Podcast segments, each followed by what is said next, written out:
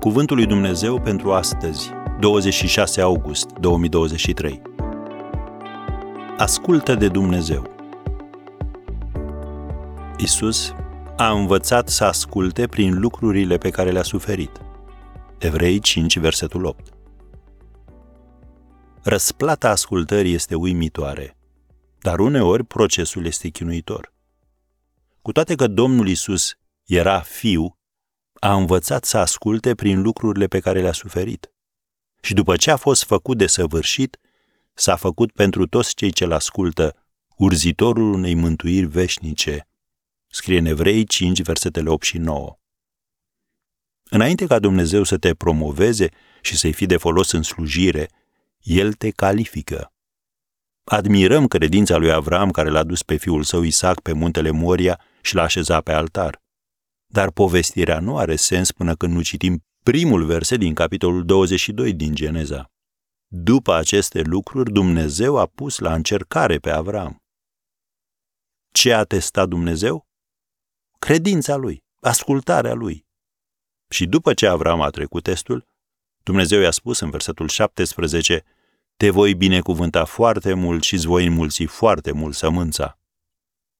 Trebuie să înțelegem următorul lucru când ne rugăm și îi cerem lui Dumnezeu biruință, noi îl invităm să ne pună la încercare credința și ascultarea. Probabil că Dumnezeu nu te va încerca la același nivel sau în același fel cum l-a încercat pe Domnul Isus sau pe Avram.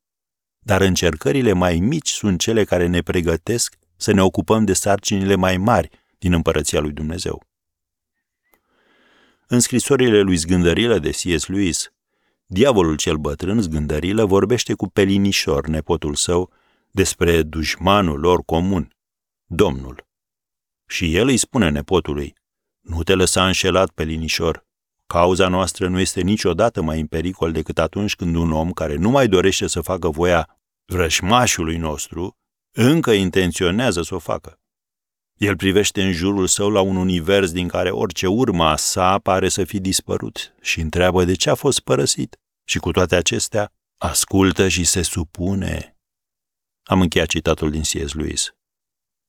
Ascultarea pe care o dorește Dumnezeu de la tine în fiecare zi este ascultarea care se ridică deasupra sentimentelor și circumstanțelor și spune, da, Doamne.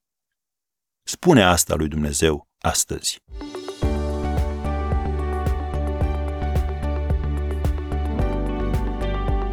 Ați ascultat Cuvântul lui Dumnezeu pentru astăzi, rubrica realizată în colaborare cu Fundația SER România.